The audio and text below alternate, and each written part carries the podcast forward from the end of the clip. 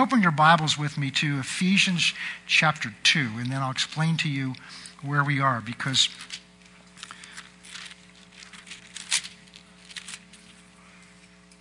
we were not here last night in the last week in this series. We've been talking about a prevailing prayer. Prevailing prayer is simply prayer that gets answered. And we've looked at the, and seen, and again, we'll see a little bit tonight. God tells us to pray. He calls us to pray. I mean, very clearly, without complications, He said, Ask and you'll receive, seek and you'll find, knock and the door be open to you. It's from one end of this Bible to the other, God telling us to come and ask of Him. He would not tell us to ask of Him if He didn't plan to answer us and give us what we ask. Now, there are limits to that and parameters to that, which we will get into. But we've spent a lot of time on that. And so what we've been looking at is that God's intention is that our prayers get answered.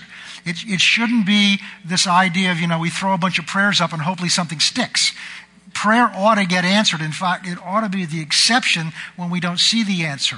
And if we if if we're not seeing the answer, then we ought to not settle for that and say, God, why? What is wrong? Why am I not seeing answers to this prayer? Because we're used to and expecting to see answers. And unfortunately, that's not so often the case of the church, especially in the United States, and it's not so often in our lives. And so we're looking at what the Bible says about prayer. And we've looked at some principles of prayer. We've already looked at the first principle, which is the basic one, the foundation of it. And there really are all kind of offshoots off that, which is that when we pray, we need need to believe that we hear that God's answered it when we pray. Not we, we ask Him, see whether we get the answer, and then believe it. That's the order the world operates in. The world operates in the order of I ask for something and then I believe I have it when I, when I get it. But the Bible teaches us just the opposite. Abraham in, in, uh, in, Romans 4, it says he believed in order to receive. He believed first that he had it before he actually had it in his possession. And we saw that in Mark 11, 23 and 24, Jesus said, Whatsoever things you desire when you pray, believe that that's when you received it. Not when it's in your hands, it's when you ask God. Why? It's very simple. It's a matter of trust. If God's worthy to be trusted, and if we trust Him enough to take Him at His word, so then when we ask Him for it and we believe He's done it, then in our heart and our mind, it's already ours, even though we don't see the manifestation of it. So when you hand that $2.47 to the girl at the first window at McDonald's, you know that that, that, that Big Mac and French fries and Coke are yours at the second window. Because if they're not there, you're going to make some noise about it because you expect it to be there. Because in essence, you received it at the first window, even though it's not physical. If we can do that at McDonald's or Burger King or wherever you go, or Dunkin' Donuts or whatever it is, if you can have enough confidence in that little girl with her uniform on at that first window to hand to her your precious hard earned money, believing that that prize that you're asking for, that food is at the other end. Why can't we do it with God? Why can't we do it with God who created the universe with His words? His words, He cannot lie. His words are creative power. The stars and the moon and everything is in its place, functioning perfectly, so much that our scientists base time on it. And God's the one that not only put it there with His words, but it's kept there by the power of His words. And we can't trust him, but we can trust that sweet little thing with the little hat on and the uniform who stuck her hat out and said, $2.47, please. We can trust her. We can trust our employer that says, you know, you put in your 40 hours this week and I'll pay you at the end of the time when you put your. We can trust them, but we can't trust God's word who's, who's, who's laid the foundation of the earth. And in reality, you are trusting it because none of us have ever seen heaven yet unless maybe it was in a dream. And yet we're all counting on the fact that we're going to go there. Why? Because God said, if you give your life to Christ, I will give you eternal life. So your salvation, your eternal salvation is hanging on the trustworthiness of God's word. Why can't we trust Him for the other things that He said? Ask and you'll receive. And that's really the foundation principle. We also looked at principle number two, which is you must be specific. Specific, not Pacific. Specific. You must be specific. Ask for, for specific things. And that's also an outgrowth of faith. Because the reason we're so general sometimes is we're trying to give God a bigger target to hit. Because we really don't believe if I ask Him for something specific that He can do that. Even though He's got the moon exactly where. Do you realize that the sun is exa- the, the, Earth is exactly in the orbit. If it were, and I'm, no, I'm not a physicist, so I can't prove this, but I have read that if this Earth was very far closer to the Sun or in the closest part of its orbit, it would burn up. And if it was very far away, I mean, not very far, there's not a large margin for error. If it was much farther away on its highest place away from the Sun, it would, it would freeze. So God has this Earth exactly where it needs to be. And he has it tilted in such a way that we have seasons so that we can have times of refreshing for the ground and then times of blooming. He's, he's, he orchestrated all that with just those words, let there be. Precisely. And we don't think he can answer our specific prayers. Principle number three is knowing who, to whom you're praying. Jesus, when his disciples came to him and said, Master, teach us to pray and he taught them what we call the Lord's Prayer. And he says, Our Father, who art in heaven. He didn't say, Come to God. He didn't say, Come to the Creator. He didn't say, Come to the Judge of all man. He didn't say, Come to the eternal being. He didn't say, Come to the God of Israel. He is all those things, but he wanted to introduce them to the key, the key to his getting his prayers answered, which is, I come to my Father. And that implies a relationship. And out of that relationship, we've begun to see certain factors we saw, first of all, that because He's our Father, we see that He cares about us. He's involved in our affairs. Matthew chapter 6, we saw that He's watching over us to the point that He knows what you need before you ask. We saw in Matthew chapter 7 that we can trust Him to act directly. He won't play games with us. If you ask Him for a loaf of bread, He's not going to give you a rock. That we can trust Him because He's a Father who cares about us. We can have confidence based on knowing the character of God. We looked last time at 1 John chapter 5, uh, where, where, where he says that this is the confidence that we have before him. This is the confidence that we have before him. That if we ask anything that's in accordance with his will, he hears us. That means he's listening. God's always listening. See, the problem the church has is we govern whether God's listening. We govern whether God's heard by our emotions, by our feelings. Well, I, you know, I, oh, it was so good. I felt the presence of God. Well, that's wonderful when you feel about the presence of God. But what about when you don't? Does that mean that God's only there when you feel His presence? Oh, I know God heard my prayers. I know God heard my prayers. Why do you know that? Well, I felt He did. But the Bible doesn't tell you to base our confidence in anything about God, about what we feel or what we think, or certainly what we see, because the whole essence of faith is I believe He heard me and I believe He's answered me and I don't see yet. So I can't be basing my confidence that God's heard my prayer because I see the answer. That's nice when you do. That's obvious for the proof He heard you. But the Bible is teaching us that in order to see it, you're going to have to believe it before you see it, which means you've got to have confidence He heard you before you see it. So you can't put your confidence in your senses when it comes to God. You can't put your confidence in your emotion. Do you notice how fickle your emotions are? How easily they change? They change with the weather in many people. I mean, you can just kind of feel it in people today. Well, last, the last few weeks we've been spoiled in beautiful, glorious, sunshiny days. You heap, the people you meet somebody you know, maybe in a coffee shop or somewhere in church. Oh, what a great week it's been. What a great weather we've had. Isn't that wonderful? I haven't heard anybody say, isn't it great it's raining finally? Wow, we're getting long, long, long sought rain. Oh, isn't it wonderful? And it's going to rain tomorrow too. Isn't that exciting?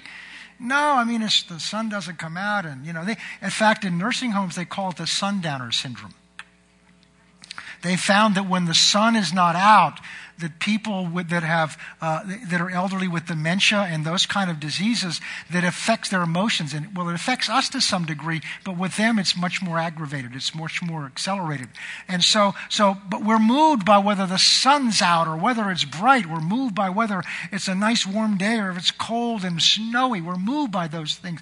All so easily it's, it's fine you know to, to be, be moved enough to put a coat on when it's cold. But but but Paul wasn't moved by persecution Paul, what are we going to do if persecution comes? What are we going to do if it really gets tough? What are we going to do if it, if it rains for four successive days? What are we going to do if everything just doesn't go right tomorrow? What are we going to do? That's why the, the psalmist says, I will bless the Lord at all times. I will bless the Lord at all times. Not I feel like it. I will. And you got to know if you read the Old Testament, everything didn't go well for King David all the time. And I believe that those Psalms came out of his heart in the difficult times, out of his heart. When, in some of the Psalms we have were as a result of the time when his own son rebelled against him, caused a rebellion to the point that the king was kicked out of the nation that God had appointed him as king over. And not only that, mocked his faith.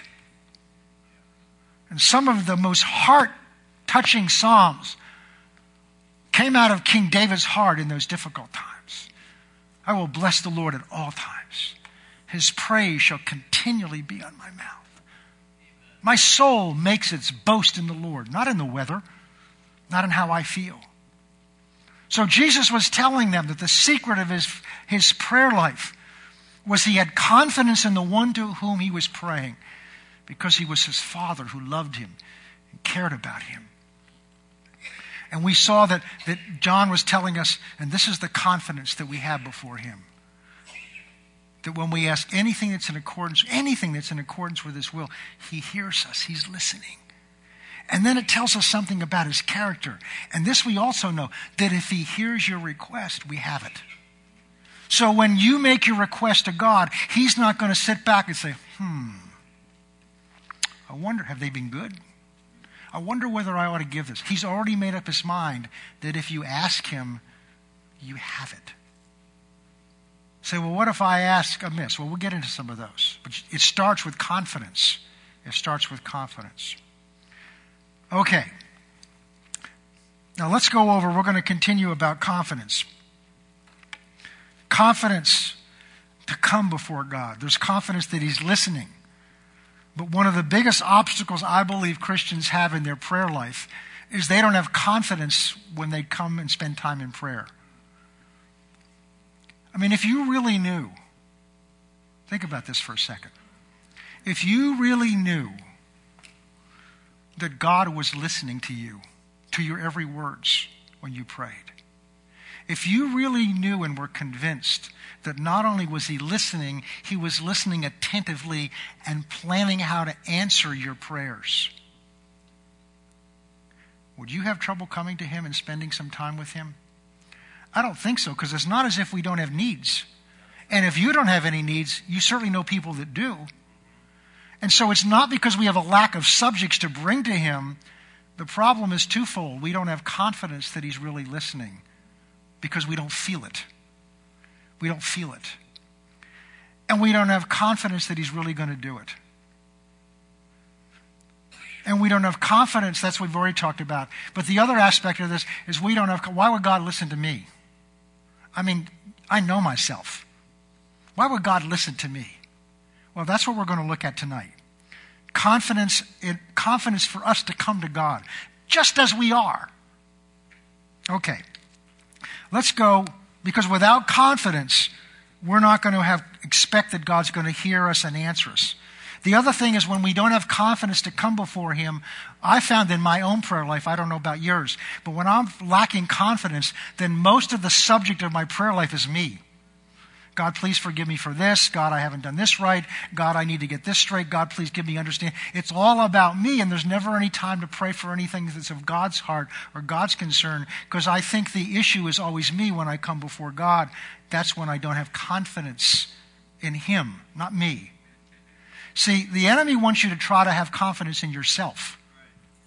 Well, you know, I just don't, I don't, you know, ever, ever, you know, wait, you have a, a, day when you just, you know, you did every, you, you think you did everything right before God. Well, I prayed today. I maybe done a little fasting, you know, and I, I gave some money to somebody that needed money, and you know, and I read my Bible, and I did all the things I know to do, and now it's time to come to prayer. And God, oh yes, I can't wait to get the prayer because I'm going to talk to God.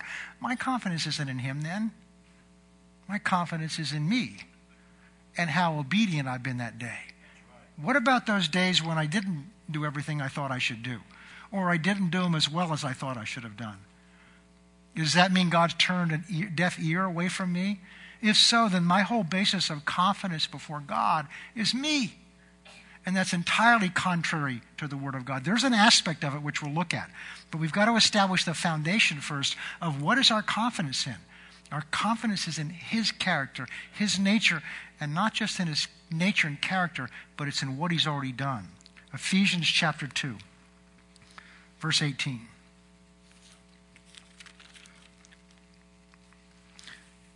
Well, let's go back to verse 14. For he himself, Christ, is our peace, who has made both into one. That's the Jews and the Gentiles. He's broken down the middle wall of separation. That's the wall that separated the Jews from the Gentiles. Having abolished in his flesh the enmity, that is the law of commandments contained in the ordinance, so as to create in himself one new man from the two, thus making peace. That he might reconcile them both to God in one body. I used to read these verses and think what it was saying, and it is saying this, that what Christ has done is he's reconciled the Jews and Gentiles because he's broken down the barrier that the Jews had in their mind because Gentiles were outside the covenant that God had given them with Abraham and they were not part of the Abrahamic covenant and therefore they were, they were Gentiles, which means foreigners. Foreigners from the, from the promises of God, and that's what Paul talks about earlier. Christ broke that wall down because salvation is no longer through the law. Salvation now comes through faith in Christ. And that's a, he's available to the Jews and the Gentiles. And so he's bringing them together.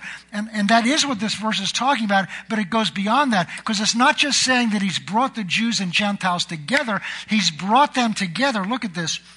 That he might reconcile them both to God in one body through the cross, having put to death the enmity. So he reconciled the Jews to God and he's reconciled the Gentiles to God. But he's reconciled us to God, bringing peace. Romans chapter 5, after going through teaching about the faith of Abraham, which is the basis of our, what is describing how faith works, so that we can understand when Paul's talking about faith in Christ, what he means. He says in chapter 5, therefore, having peace with God through our Lord Jesus Christ.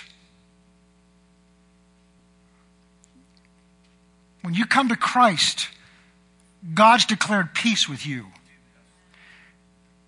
Later, Romans 5 says that before, before we were in Christ, we were God's enemies.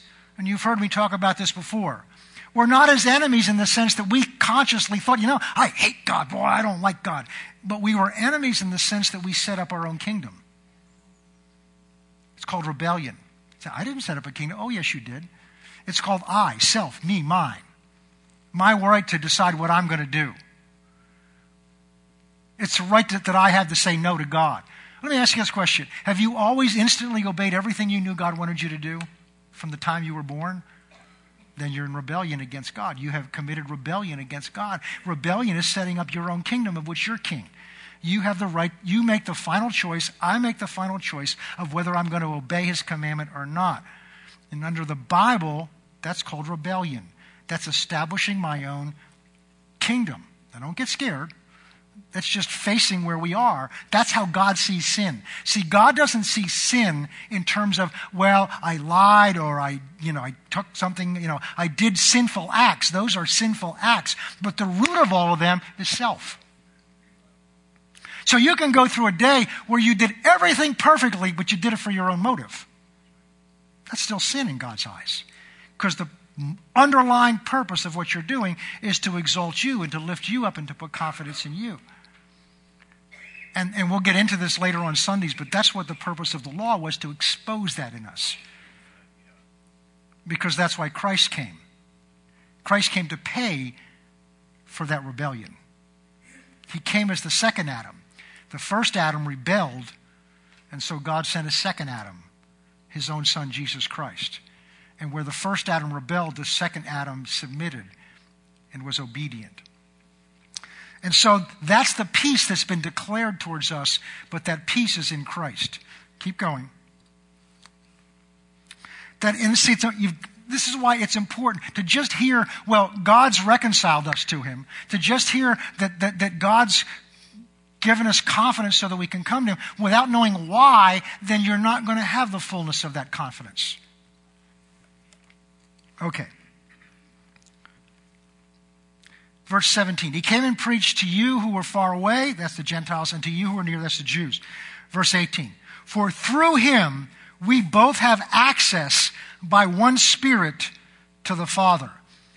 We both have access by one Spirit to the Father. Go over to chapter 3, verse 8. To me, who am the least of all the saints, this grace was given that I should preach among the Gentiles the unsearchable riches of Christ, and to make all see what is the fellowship of the mystery which from the beginning of ages has been hidden in God, who created all things through Christ Jesus. The intent that now the manifold wisdom of God might be made known by the church to the principalities and powers in heavenly places, according to the eternal purpose which he accomplished in Christ our Lord, in whom in Christ, we have boldness and access with confidence through faith in Him. We have boldness and access with confidence through faith in Him. Not through faith in ourselves, not through faith in how good I've been, not in through faith in how faithful I've been, but through faith in how faithful Christ was, how faith in how obedient He was, faith in what He's done, his faithfulness is what I put my faith in, not my faithfulness. I used to spend, years ago, I struggled so much in my prayer life, especially my morning prayer time. And I would go out and walk the streets where we lived. It was one long street. And I'd get up like at five in the morning and just walk out there, sometimes freezing cold. And I don't know how long, this must have been a mile, I just know by time. And I would spend the first, I don't know, 15, 20 minutes going over everything I'd done wrong the day before. And say, God, I'm sorry. You know, I know, I don't know why you would listen to me. I failed at this. I haven't, I tried this, but I didn't do this right. All this stuff I go over. And I did this for a long time. And then I wondered why I had trouble with the rest of the prayer time. Until finally one day I was just really steeped in this stuff. And I heard God speak to me so clearly. And what he said to me, and I knew what he meant when he said, he said, Will you let me be God? And what I was doing is I was acting as my own judge and my own jury and my own executioner. And then I discovered in an old pamphlet of Brother Hagin talking about prayer, where he described how he used to do, he used to do the same thing. He used to spend time just going back over what he'd done wrong the day before and all this stuff. And he said, No wonder it robbed, it robbed him of his confidence before God. You understand what the Bible says? Satan is the accuser of the brethren. And do you know who the number one person he accuses you to? You. What right do you think God would listen to you? You're just some lowly worm. You tried, oh, your intentions are good, but how well are you doing? Now, I'm not encouraging us to be faithless. I'm not encouraged. We don't need to be encouraged to do that anyway. But I'm trying to show you what the Bible says because we're going to get to a scripture that tells you what to do. With it. So, all right. So we're to have boldness and confidence. The word boldness there is a Greek word parrhesia. It means freedom to speak openly. It also can mean confidence in a time of trouble, absence of fear. But I believe in these contexts, because there's several other where this is used, that what the word means is freedom to speak openly. You're coming before a God who's holy, who's righteous, who's pure, who knows everything. He knows everything about you, everything you've ever thought, everything you've ever done, every motive, every the slightest little thing of your heart is completely exposed and open to him. And he's saying we can come with confidence and speak openly before God who knows everything about us. Let's go over and look at Hebrews chapter 2.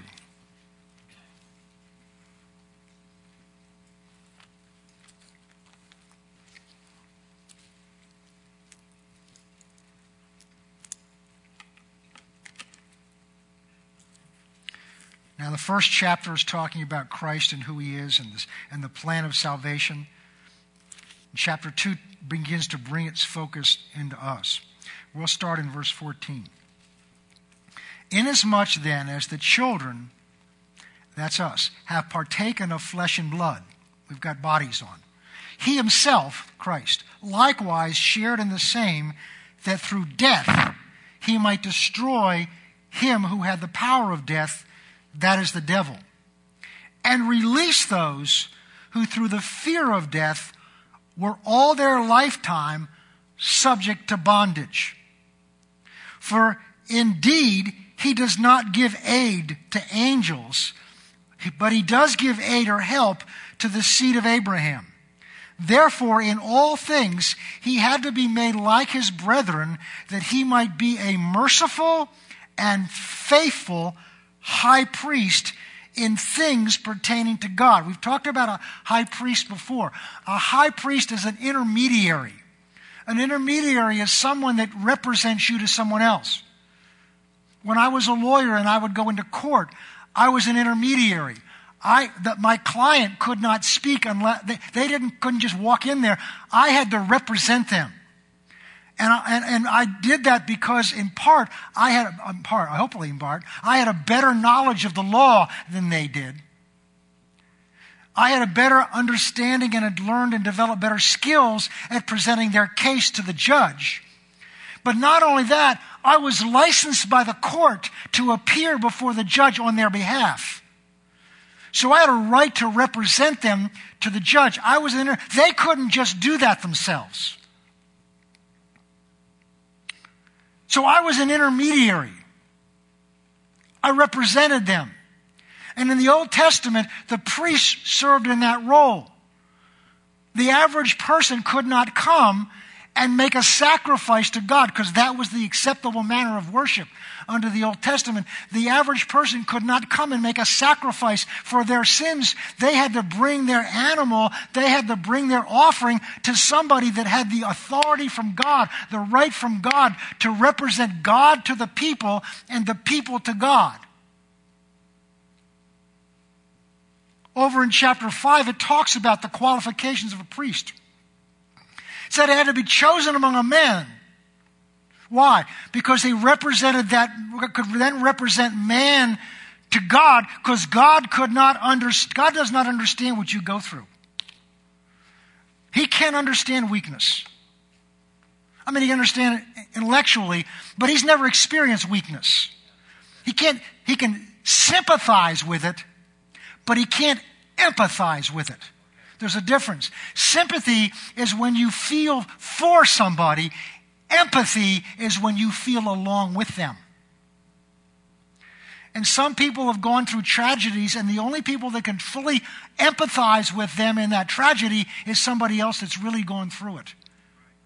And you come to them and say, Brother, I know how you feel. And unless you've been through it, they're going to say to you, or they may not say it, but they're thinking, No, you don't. No, you don't. And so God the Father could not empathize with us. And so what he did is he sent his son to take on flesh so that he could become a priest that could understand what your weaknesses are like and my weaknesses are like. Why? Because it says in chapter 4, he was tempted in all ways just as you and I are. So a priest had to come from among the people that he represented so that he could be one of them and represent them to God. But then on the other problem was, then the other role of the priest is to represent God back to man. And the problem with that, to do that, you got to be like God. And the priests weren't. So they had to, they had to every day make sacrifices for their own sins before they could represent God to the people. That's under the old system. That's under the tabernacle method of worship that God prescribed for Moses. And so verse 17 says, in order to be a, in order to be a faithful priest, to be this mediator, he had to take on flesh and blood so that he could be like us who he was representing to God the Father. So that he could be a merciful and faithful high priest in things pertaining to God to make propitiation or payment or satisfaction for the sins of the people. For in that he himself suffered being tempted, he is able to come to the aid of those, that's us, who are tempted. Therefore, holy brethren, chapter 3, verse 1, partakers of the heavenly calling, consider the apostle and high priest of our confession, Jesus Christ, who was faithful to him who appointed him as Moses was faithful in all his house. So although he took on flesh and blood, that at times was weary, you can almost sense it in the Gospels. You can almost sense his frustration sometimes, especially with his own men. How long do I have to put up with you? Oh, you of little faith. Peter, why did you doubt? Why did you doubt? I mean, you were out on the water. You were doing it, man. You were out there. Why did you get distracted by the wind and the waves? Why did you doubt? And the frustration at the Pharisees, you can feel. Well, we know in one case, he got mad. He walks into the temple and he sees the money changers. They had a right to be there because their responsibility was to take the coinage from whatever nation people had and convert it into the temple coin because the temple had its own currency. And what was wrong wasn't that they were doing it. What was wrong was they were exacting a high profit from doing it. So if you wanted to change your, it was a rate of exchange. If you wanted to change your $20 bill for $20 worth of temple money, it was going to cost you $40 or something like that. And so they made an exorbitant living off of this. That's what he was upset at.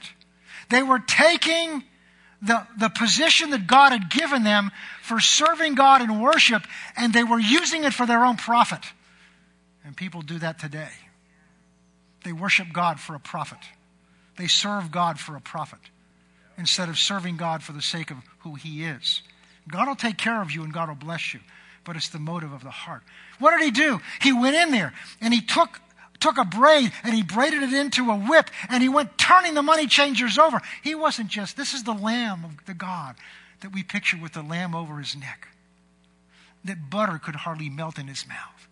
He was angry, yelling at the top of his lungs, passionate.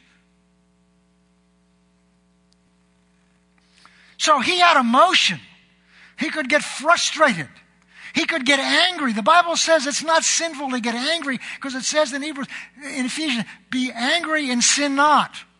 Don't let the sun go down on your anger. In other words, resolve it.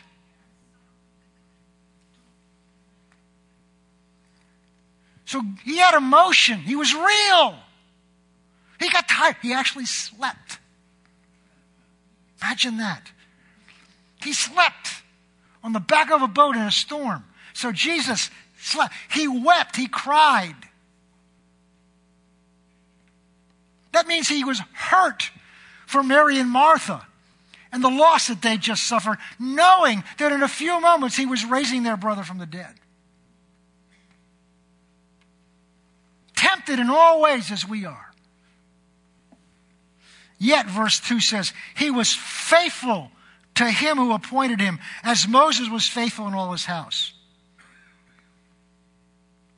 And then to verse 6. Well, it goes verse 5. For Moses indeed was faithful in all his house as a servant, for a testimony of those things which will be spoken afterwards. But Christ was faithful as a son over his own house, whose house we are, if we hold fast the confidence and rejoicing of hope firm to the end. Now go down Let's go over to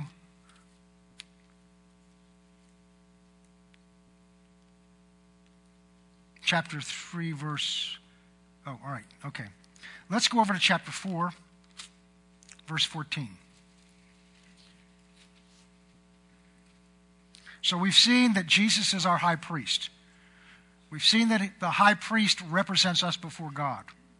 We've seen that this high priest understands its life because he's been tempted. But we see that this same high priest was faithful to finish and do what he was faithful to his father. Verse 14. Seeing then that we have so great a high priest who has passed through the heavens, Jesus, the Son of God, let us hold fast our confession. Our confession of him as our high priest. For we do not have a high priest who cannot sympathize. That's a double negative which means we have a high priest who can sympathize with our weaknesses because he was in all points tempted as we are, yet without sin.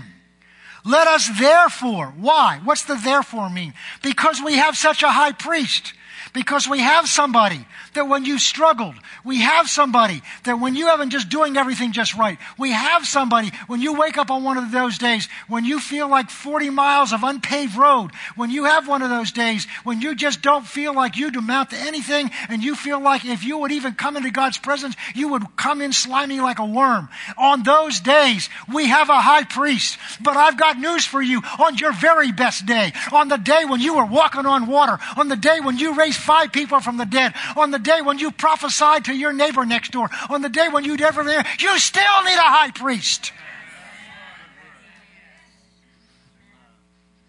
You still need a high priest. Because I don't care how good you are. I don't care how God used you. I don't care. You're still not holy like the Father. You're still not pure as He is pure in yourself and in your own deeds. So we cannot come to Him in our own strength. We cannot come to Him in our own righteousness. Because our righteousness, Paul's righteousness, was as filthy rags. It's interesting. The longer Paul walked with God, the worse he talked about himself. In Ephesians, he called himself the least of all the apostles. But in, in, in, in to Timothy, he says, I'm the chiefest of sinners. His self image went the other direction. When he looked at himself apart from Christ, the closer you get to the light, the more you see your own defects. And the reason we get discouraged of that is because we're so indoctrinated at developing confidence in ourselves. And the more we see our imperfections, the worse we feel about ourselves. Praise God. Because the worse I feel about myself, the better I feel about Christ. Because everything I've just read you ends with in Him, not in me. We forget those two little words. But they're always in there when God talks about your righteousness, when God talks about your boldness, when God talks about your standing before. Somehow, in some form, those words are in there. In Him, through Him, in Christ, through Him. Because the robe of righteousness you wear isn't yours. The robe of righteousness you wear is His, which He earned, and He freely gave it to you. So we're to have confidence to come because we've been made the righteousness of God, not me, myself, but the robe I wear.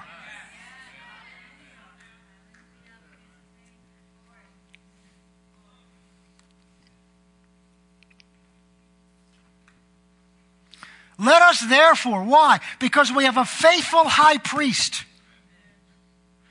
Come boldly to the throne of grace that we may obtain mercy and find grace to help in time of need. God's telling you to come boldly. Don't take your own temperature and find out how you're doing. Don't check yourself and see how well you're doing. That's looking at you. The devil's number one device, his number one scheme, it was in the garden and it's there today. is to get me looking at me. Let's go over to chapter 10. Verse 14. Uh, no, let's go to verse 1. For the law, that's the Old Testament law, having a shadow of the good things to come.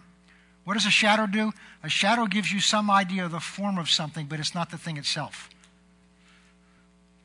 You see the shadow of somebody coming around a corner, you know there's somebody there. You've got some idea of their outline, but the shadow's not them. Well, the law was a shadow of the good things to come. It gave you an idea of it. It was a forerunner, but it wasn't the substance of it. Of the good things to come, and not the very image of the things, can never, by the same sacrifices which they continually offer year by year, make those who approach perfect. The word perfect means complete. That doesn't mean without flaw. For then they would not have ceased to be offered. In other words, if the sacrifices under the old covenant made people complete in God's eyes, then they wouldn't have to keep doing it. In fact, part of the reason why the priests under the, under the tabernacle had to perform those rituals every day was a constant reminder. And if we've studied it before, if, if you were in the camp at all, you could tell that those sacrifices were going on because there was the smell of meat burning at about 2,000 degrees 24 hours a day while they were camped. constant reminder that their sins were being paid for. Not only that, in the tabernacle, there were no chairs. Because a chair represents the job's done, and now you can sit down. So there was an indication, an implication that the work was an ongoing work. Why? Because the blood of those bulls and goats, the burning flesh of those heifers could never take away forever the sins. They could just cover them over so that God could in, involve with them. God could be in relationship with them. But it didn't deal with the problem. Oh, this is good. It dealt with the sins themselves. But your your sin of whatever you did today, whatever you thought or did or said, whatever you might have done that was wrong, that's the fruit of the sin. That's not the root of it. And so the blood of bulls and goats took care of the fruit of the sin, the deeds that they did. But the root of the sin is self, selfishness, self centeredness, pride. And it couldn't deal with that. So it was offered every day, verse 2. For then, in other words, if it solved the problem, they wouldn't, wouldn't they not have ceased to be offered? For the worshippers, once purified, would no longer be walking around with a consciousness of sin. Go over to verse 14. Now talking about where Christ did. He is the completion of that, the fulfillment of it. For by one offering, He, Christ, has perfected forever those who are being sanctified. But the Holy Spirit also witnesses to us after these things, saying, This is the covenant that I will make with them after those days, said the Lord. Talking about today. I will put their, my laws in their hearts, and in their minds I will write them. And he adds, Their sin and their lawless deed I will remember no more. For now, where there's remission of these things, there's no longer an offering for sin. So we don't have to complete, continue to make up an offering for our sin because they were paid for once and for all. Therefore, brethren, this is what we wanted to get to, verse 19. Having boldness to enter the holiest by the blood of Jesus. Remember what that holiest was like. That's not the out, that's not the, you know, the average person couldn't even go within the tabernacle. Only the Levites could. And then of the Levites, only of the only of the family, the direct descendants of Aaron could be of the priests themselves, and only Aaron or his direct sons could be the high priest. And the priest could go into the outer room, which was called the, the holy place. But then there was an inner room. The outer room had the table of showbread, it had the, the, the, the, the, the altar of incense, and it had the golden candelabra, the golden candlestick. And it represented communion with God, fellowship with God. But on the inner room was called the Holy of Holies. And that's literally where the presence of God dwelt in his Shekinah glory over the Ark of the Covenant. And the, only the high priest could go in there one day a year, having performed the ritual having performed the, the, the ritual on the Day of Atonement. And if he made a mistake, he dropped dead. You talk about the pressure of religion. If he, if he hadn't done all his preparation just right, if the turban was crooked, if something was, why? Because God's perfect and holy. And if he didn't do everything exactly the way God prescribed, he would literally drop dead. There's a tradition, it's not in the scriptures, it's a tradition that they would tie a rope around him. Because if he didn't come out when he was supposed to, nobody wanted to go in and get his body.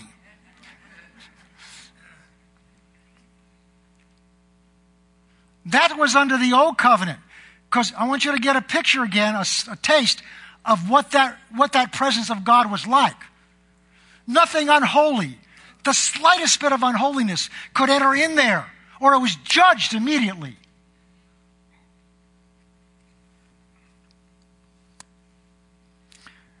And the writer of Hebrews saying, because of the sacrifice of Christ, brethren, we have boldness to enter the holiest. That's the room I'm talking about. Why? Not on our own, by the blood of Jesus. By a new and living way which he consecrated for us through the veil, that is his flesh. And having been a high priest over the house of God, let us draw near, near to the presence of God, with a sincere heart, in full assurance of faith, not in myself, not in how faithful I've been, not in how strong I've been, full assurance of faith in what Christ has done for me.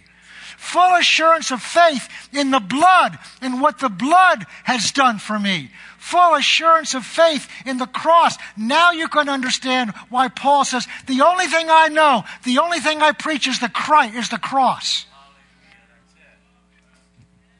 Yes, there's things beyond the cross, but it's all through the cross. The power of the cross. And so much of the church today has lost sight of that. It's like we go by it and say, Thank you, Jesus, I'm going on into the throne room. But we forget what the cross is because we're going to learn we got to take up our cross. Ooh. Well, we won't get into that right now. Let us enter the bold by the blood of Christ by a new and living way, verse 20, which he consecrated us for the veil. That is his flesh. And having a high priest over the house of God, let us draw near in sincere heart with full assurance of faith having our hearts sprinkled from a consciousness of evil and our bodies washed with pure water. And let us hold fast the confession of our hope without wavering, for he who promised is faithful. He who promised is faithful. He who promised is faithful. He who promised is faithful. He who promised is faithful. Now let's go over to 1 John chapter 3. And that's the foundation of our coming to God. Whether it's to have our needs met, whether it's intercession, we are to come with confidence.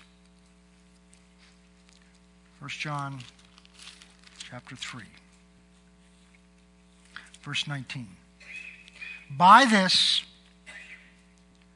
we know that we are of truth and shall assure our hearts before him. For if our heart condemns us, God is greater than our heart and knows all things. But if our heart, beloved, if our heart, we're talking to believers, if our heart does not condemn us, then we have confidence towards God. And whatever we ask, we receive from Him because we keep His commandments and do those things that are pleasing in His sight. We're talking about confidence before God. So the first thing we see in here is that, that we won't have confidence that He's going to answer us if, we, if, our, if there's a lack of confidence in our heart. If our, con, if our heart condemns us, verse 21, excuse me, verse 21, Beloved, if our heart does not condemn us, then we have confidence towards God. Verse 20 tells us if our heart condemns us, God's greater than our heart and knows all things. There's two things that can come into your heart. And we'll, we'll, we'll, I don't know if we'll do it in this series, but at some point, on Sunday, we're going to learn about this. What God did is God, God when, when we come to Christ, God takes the law that was written on those stone commandments, and now He writes them in our heart. It's not that the law went away, it's written in a different place. It's now written in your heart, in your conscience. See, the requirement of a new of a Christian is actually higher than it was under the old covenant. Under the old covenant, it was written on stone tablets, and they obeyed it outwardly. So if they, as long as they did the outward things right, they didn't sin. Their attitude inside could stink. But in the in the in the Sermon on the Mount, Jesus announces a change. He announces that the, what God's looking at is not what we do outwardly. He's taking it to another level. That's why he's saying, you know, you can, you can, you can smile at your brother all you want, but if you're holding enmity in your heart against him, you, it's as if you committed murder. Murder is not just an outward thing, it's a, it's a hatred in your heart. He talks about uh, adultery is not just something you physically do with your body, but if you lust in your heart, that's adultery because the standards changed. Why is the standard changed? Because God's moved the law from the, from the stone tablets. He's moved the law into our conscience. And what people so often don't understand is that Paul's telling us that the conscience is our guide. That's why he says that if you, if you entice a brother to do something that violates his conscience, even though you know it's not wrong in God's sight, you, you enticed him to sin because you enticed him to violate his own conscience because it's violating your conscience that's sin. Why? Because God's written his law in your heart. So, in one sense, when my heart's condemning me, that's telling me, uh oh, something's wrong. There's an alarm off. I've got to now address that and deal with it. But the devil knows that also. The devil knows that also. So, what he wants to do is he wants to speak into your heart. He wants to speak into your heart. So, he wants to condemn you. And here's the difference although the apostle here uses a different word. This is how I keep it straight. When, my, when God's correcting me through my heart, the Bible calls that conviction. When the devil attack, is, is attacking me, he's condemning me. And time to get into all of this tonight. We'll probably pick up on this next time. But the point is this God, first of all, it starts with having confidence before God, not because I've been perfect, but confidence before God because Christ has been perfect. And because I've put my faith in Him, and I put my trust in His faithfulness, and I put my trust in His righteousness, He has given me His righteousness. Because the very fact that even if you have sinned, that you can come before God and confess it and talk to Him about it is because you're wearing Christ's robe of righteousness the very fact that you can come, that's what chapter 4 is talking about, is therefore come boldly to the throne of grace that you may receive mercy and help. When do you receive mercy and help? When you made a mistake, when you blown it. You need mercy and help when you've done something wrong, when your heart's convicting you. That's the time. Don't walk and carry it around. Bring it to the cross. Bring it to the cross. I had something happen today. I got mad at somebody today. And the first thing I did before I went to them and get it straight, I went to the cross. I went to get it right with God. And then I went to get it right with that person. Because just to get it right with the person and it right with God is to still miss it. There's a reason why King David's repentance lasted. Because the first words out of King David's mouth when he realized what he'd done is he said, I've sinned against my God. It was between God and him. I've hurt my God. I've sinned against my God. Yes, he'd sinned against Bathsheba. Yes, he'd sinned against his family. Yes, he'd sinned certainly against Uriah. He'd sinned against all, but he primarily had sinned against his God, and his heart was pierced. Confidence before God starts with realizing that our confidence is only ever based on the righteousness of Christ that he paid for and then gave to us. And then when we have things in our heart that aren't right, and we'll look at those, then we need to come to God and confess those to Him and get them right. And the only way you can do that is because Christ has given you his righteousness so that you can still come even when you're dirty on the inside, even when you've been walking in the mud, even when you failed. You can still come to him with confidence because that's the only place to go when you've messed up people, our flesh's instinct is when we have messed up is to run away from God. That's exactly what the devil wants you to do. He wants you to try to deal with it on your own because you're never on your own. If you're out there and you're not going to God with your sin, if you're not going to God with your failures, if you're not going to God with those things, then you're trying to handle them on your own and the, you're, you're an easy target for the devil to condemn you. And what he wants to do is because he goes on in Hebrews here and says, don't forsake the assembling together of the brain there are people in here, I don't mean here right now, there are people in this church that have committed sin, and because of that, they've left the church. The only place that can help them, the only place that can restore them and, and strengthen them, and they, because they're ashamed or afraid, whatever it is, they've left the church. They've stopped coming. They're trying to handle their guilt on their own, and the devil has got them in a corner, and he's going to tear them apart. We need to pray for people like that. Don't, don't walk away from God. Don't run away from God. Don't, don't, pray more when you're struggling. Don't pray less. But every instinct of our flesh, see, we, again, we comes back, we start we go by how we feel. Oh, I don't feel confident before God. That's when you pull the scriptures. I cannot tell you the times I have taken Hebrews 4 and started my prayer. God, I'm coming to you with confidence in my high priest, not in myself. When I'm feeling weak or feeling discouraged, I come to him with confidence in my high priest. But when I'm feeling great and I'm on top of things, I still come to him with confidence in my high priest who is faithful.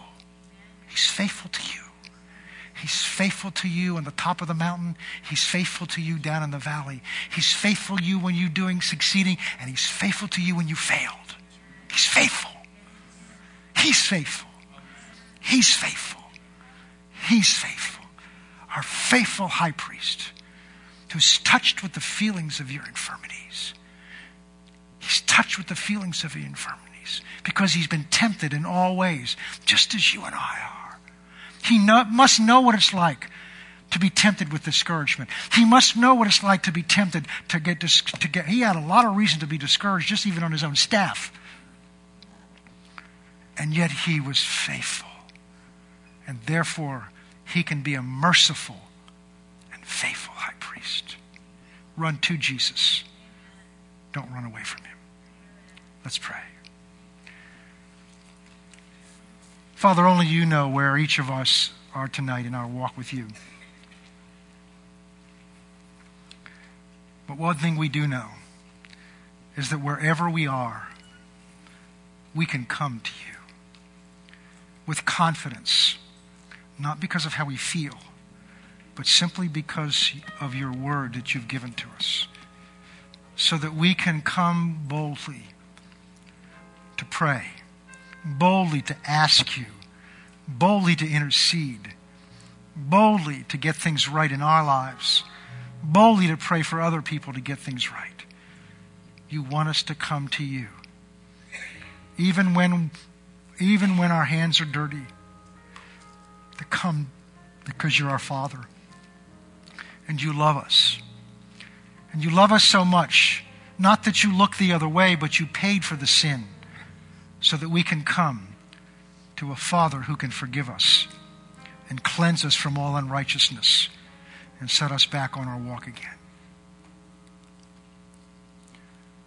Father, whatever it is that are in our own lives tonight, right here, we just take a moment right now in the quietness of this time with the music lightly playing in the background. Whatever that issue is that's in our hearts right now.